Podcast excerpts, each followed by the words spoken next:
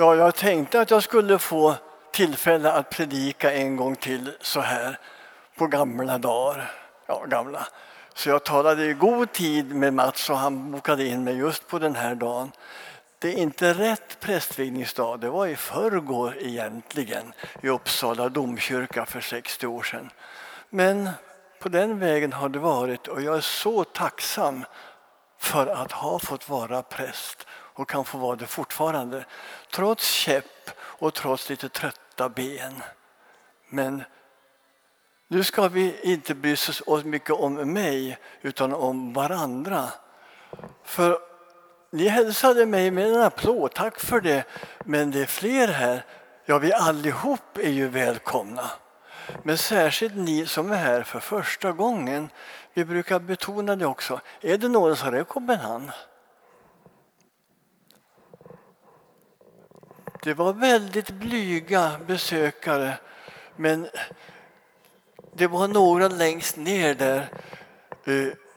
Ni som sitter bredvid dem som räckte upp hand lite försynt här. Hälsa på dem och önskar dem välkomna.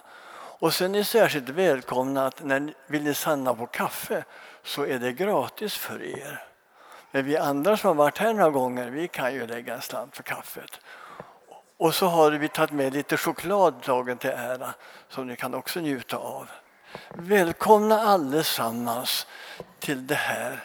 Men framför allt önskar vi vår Herre genom hans ande och hans ord välkomna in i vår gudstjänst och i våra hjärtan. Jag har grubblat, så det gör man ju förstås vad man ska predika. Och man kan förbereda sig på olika vis. Och det var en gång under min prästtid, ja det var många, många år sedan.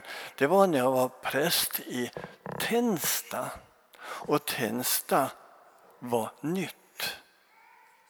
Ganska nytt. Det fanns en skola som ville starta goda traditioner. Och hade bokat in sig för adventsgudstjänst, advents, adventsandakt på morgonen. Och alla var nyfikna på hur dessa nyinflyttade, inte så mycket invandrare men bara en hel del ändå, redan då på den tiden i Tensta, hur barnen skulle ta det. Och jag undrar, har de aldrig kommit än? Det var så tyst i kyrkan och fint. Lika tyst som i den här fulla kyrkan nu. Och när jag tittade ut i kyrkan var den lika full där av tysta, förväntansfulla små barn. Och så kliver man fram som väl förberedd på vad man ska säga. Det där vanliga, att man talar till barn och så leder fram till någonting. Det ska handla om Jesus till slut. Och så säger jag så här som man säger. Nå barn, vad önskar ni er som mest? Vad önskar ni er till jul? Och då är det en liten röst, väl påläst, tydligen ganska from. Snett bakom mig i den fulla kyrkan som häver upp sin röst och säger: jag önskar att det blir fred på jorden och Jesus föds i våra hjärtan. Ja, så var det sagt. Vad säger jag efter det då? God förkunnelse. Och det är på sätt och vis det grundtema jag har i det här vi ska samlas om idag. Men först och främst är det ju Maria som jag hört sjungas om så vackert. Men inte bara hon. För Maria hade en släkting. Står så olika i olika översättningar. Men släkt var de förmodligen på Marias mor Annas sida. Hon hette Elisabet och var prästfru, kan ni tänka, på den tiden. Och hon var gammal. Hon har aldrig fått några barn. Men Sakarias hade fått en uppenbarelse i tjänstgöringen. Han hade att hon skulle föda en son. Och nu hade det gått ett halvår, sex månader sedan det.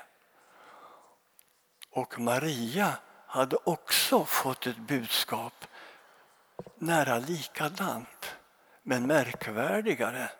Och nu måste hon dela det här med sin släkting, sin kära släkting. Och så hände det så underbara saker.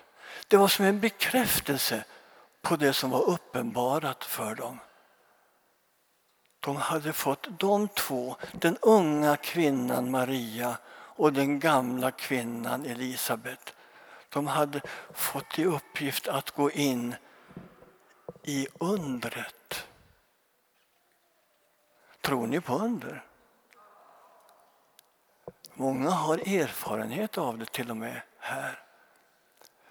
Men runt omkring oss, det är allt julstök och sånt, alla annonseringar, så stöter vi på något liknande. Skapa mys nu i jul. Det ska vara mysigt. Det ska vara så att man känner något extra, lite hemlighetsfullt och spännande. Njut av julens mysterium, stod det på en affisch i tunnelbanan. Att det var en rödklädd gubbe som satt och halsade Coca-Cola, det var en annan sak. Men det var ändå ett, myster- ett under, ett mysterium. Men det är inte riktigt samma sak om vi säger under, fast vi blandar begreppen. För mys kan vi skapa och ordna, och gärna göra det. Det kan vi behöva. Och mysterium, ja, det är mycket som är mysterium för oss. Men som någon jag läste nyligen, en författare som formulerade det som att ett mysterium är egentligen en naturlig händelse. Men det åstadkoms på ett hemlighetsfullt, obegripligt sätt. Så vi måste fundera över det och undersöka mysteriet, hemligheten med det. Och det kan vi unna oss och ta vara på. Men jag undrar då att ett under, det är något annat. Jag hörde röster säga, det tror man på. Men många säger, det kan man väl inte tro på. Under sker inte. Då måste vi titta på, vad står det i boken? Och ska jag försöka del, bena ut det här. Vad under det. För så här är det, vi kristna. Vi bekänner och räknar med två stycken världsunder. Alltså världsomfattande, av världsbetydelse. Två. Det räcker bara att hålla rätt på det. Det ena undret är, som på fint språk heter, inkarnationen. Men på vanligt snack och på det vi predikar och förkunnar, det är att Gud, denna förunderliga, universella, märkvärdiga kraft i tillvaron, är så personlig att han vill bli som vi och därför låter sig födas som vi. In carnis betyder komma i köttet, alltså i kroppslig, fysisk gestalt bland oss. Han blev som vi. Men det går väl inte. Inte kan man väl födas så där. Det måste ju vara på vanligt vis. Och förmodligen hade Elisabet, trots alla negativa odds, ändå till slut blivit med barn. På naturligt vis. Som en överraskning. Ett mysterium att tacka för. För där fanns en pappa och hon, och de hade längtat, fast det trodde inte Sakarias. Och därför förblev han stum tills Johannes var född. Så berättar Bibelns ord. Men båda fick in i detta stora under. Det ena av de två stora undren. Att Gud blev man, blev som vi. Det kan man väl inte tro på. Ja, det finns många, till och med teologer, ja, till och med präster som säger, jag tror inte på jungfrufödelsen. Nej, det var tråkigt. För det var inget spännande längre.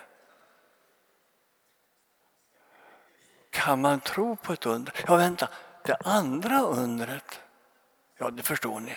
Vad är det? Med ett kort ord. Uppståndelsen från de döda. Det undret, det är, hänger samman med andra händelser.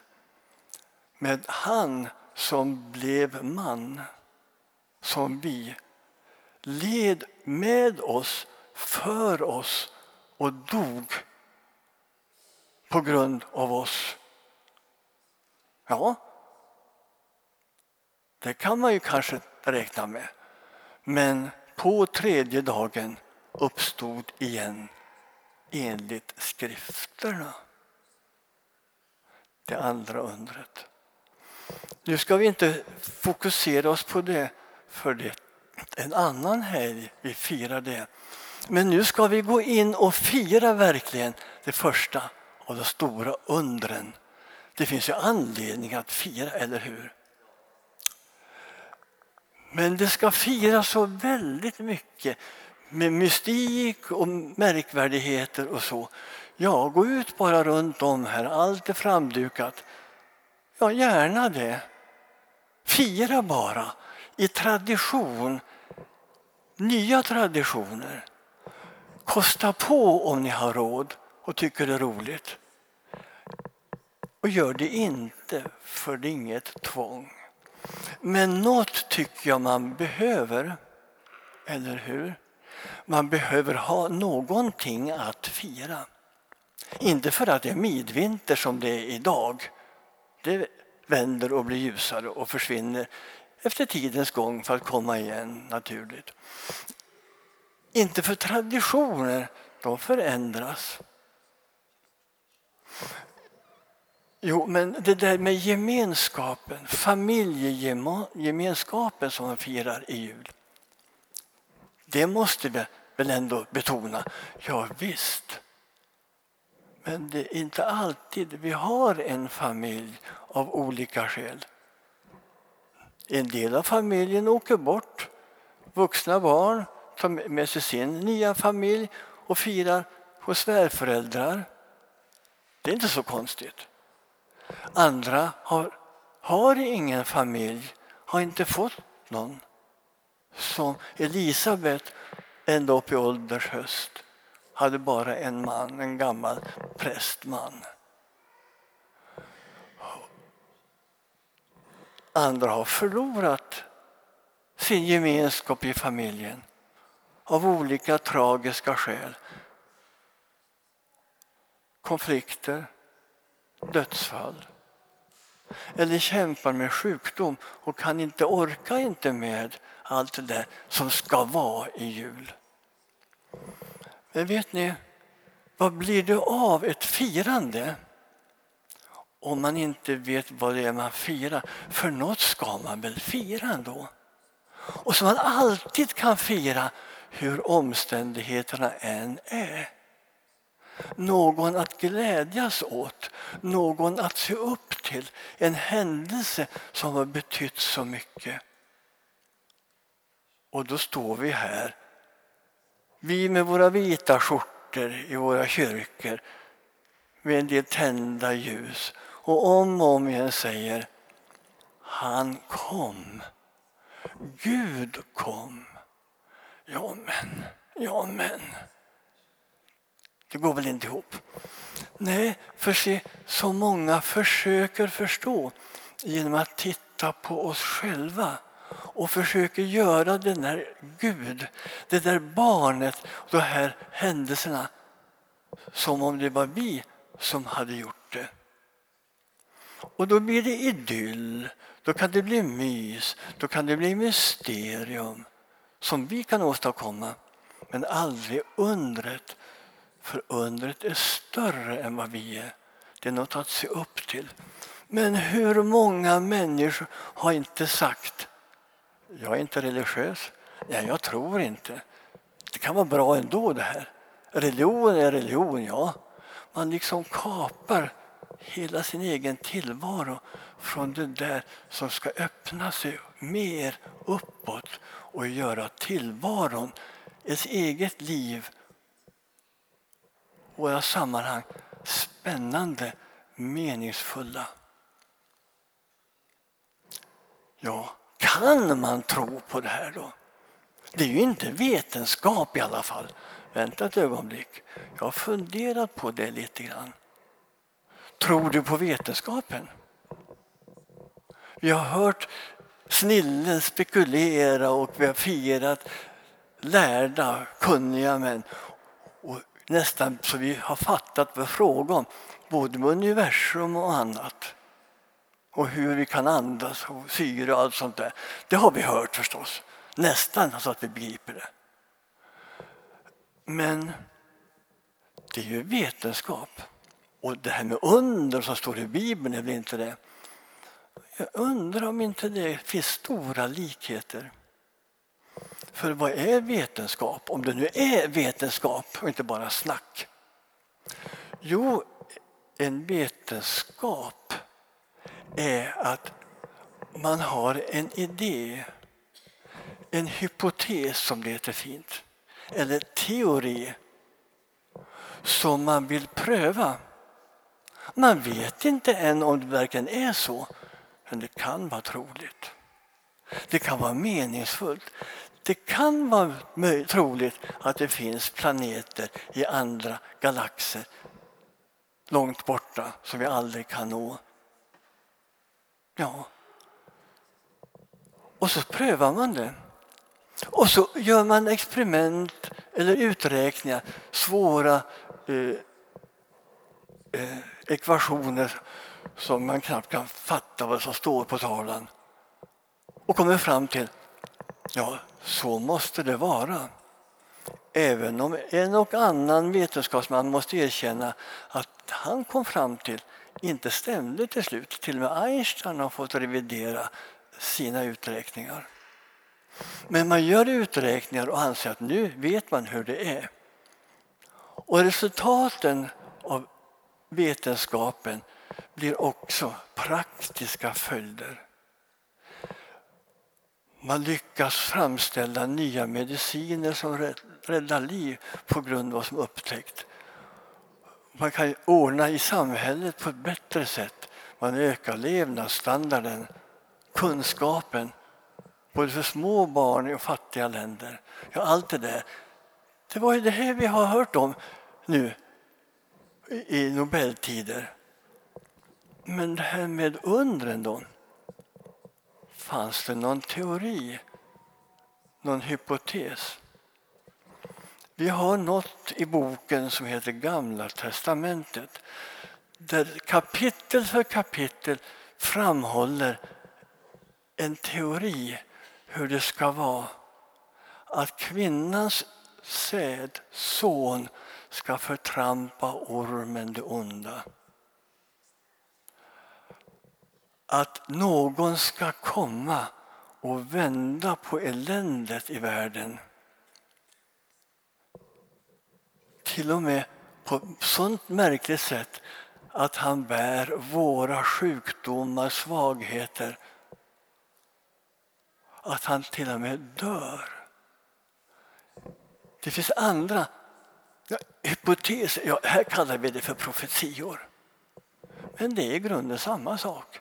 Det är ett förutseende, något man anar och förstår. Så här kan det vara och skulle det vara och borde det vara. På tredje, på tredje dagen låter han oss uppstå efter lidande. Och så kommer det igen och upptäcks, upplevs att någon kommer bland oss som är mer än vi och ändå som vi. Och uppfyller de här teorierna, de profetiorna. Och skapar följd av det.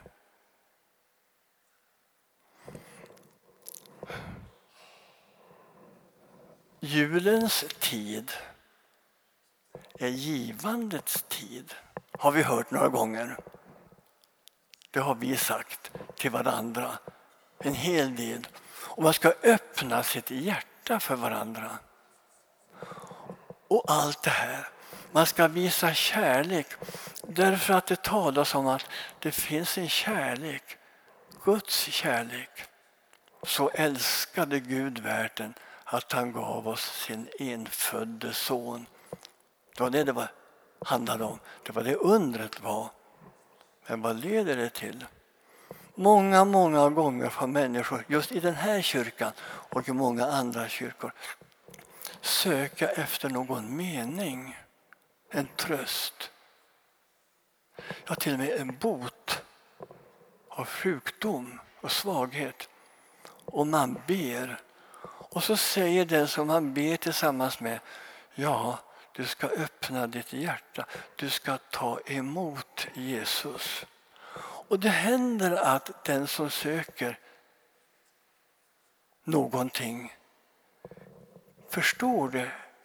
Eller gör det på något vis. Och det händer något. Ni är så välkomna efter den här predikan, före mässan, fram till altaret till förbön. Och det är underbart, eller hur, att få vara med och be för varandra.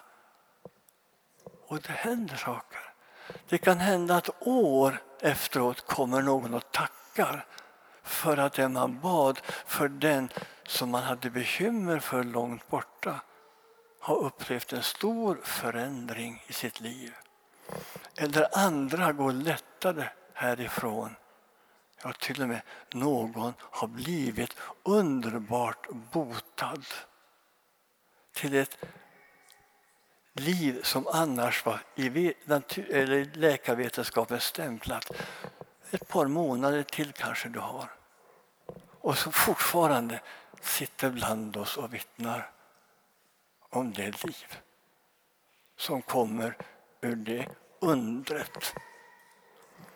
Så vi ska öppna våra hjärtan för att ta emot honom som vill ge sig själv åt oss. Och som flickan sa i Spånga kyrka, att det ska bli fred på jorden och att Jesus ska födas i våra hjärtan. Det ber vi. Amen.